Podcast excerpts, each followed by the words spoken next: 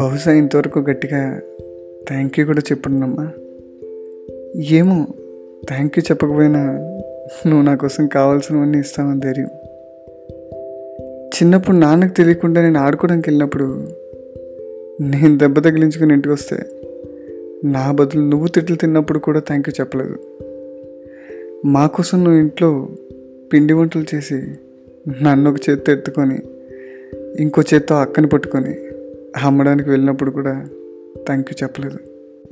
నేను పొద్దున్నే స్కూల్కి వెళ్ళినప్పుడు లంచ్ బాక్స్ ఇస్తే అక్కడ చల్లగా అయిపోతుందని మధ్యాహ్నం స్కూల్కి వచ్చి మరీ మాకు తినిపించినప్పుడు కూడా థ్యాంక్ యూ చెప్పలేదు.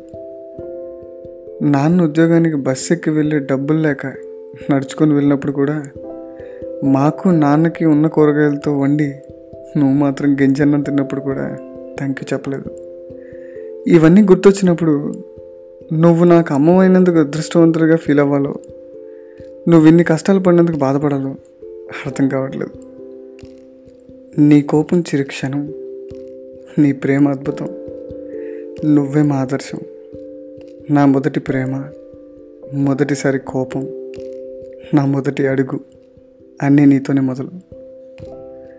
అమ్మ అంటే మదర్స్ డే రోజు గుర్తుపెట్టుకునే వస్తువు కాదు, జీవితాంతం గుడ్డల్లో పెట్టుకునే మొదటి దైవం.